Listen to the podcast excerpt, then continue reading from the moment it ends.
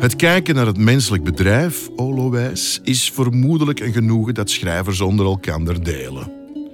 Deze vier opmerkelijke koppen worden toegeschreven aan Pieter Bruegel de Oude, maar zeker is men niet.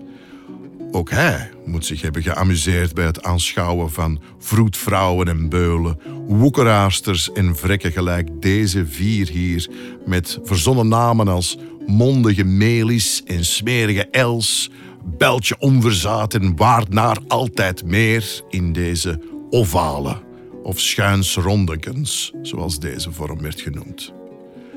Het gelaat werd als de spiegel van het hart omschreven en reflecteerde misschien ook de ziel van het volk der lage landen, waar jij moet over hebben gepeinst toen je boek schreef. Kijk rechts van u, o luisteraar, en aanschouw uzelf in de spiegel. Kijk naar anderen om u heen. Verzin voor hen namen in het geniep.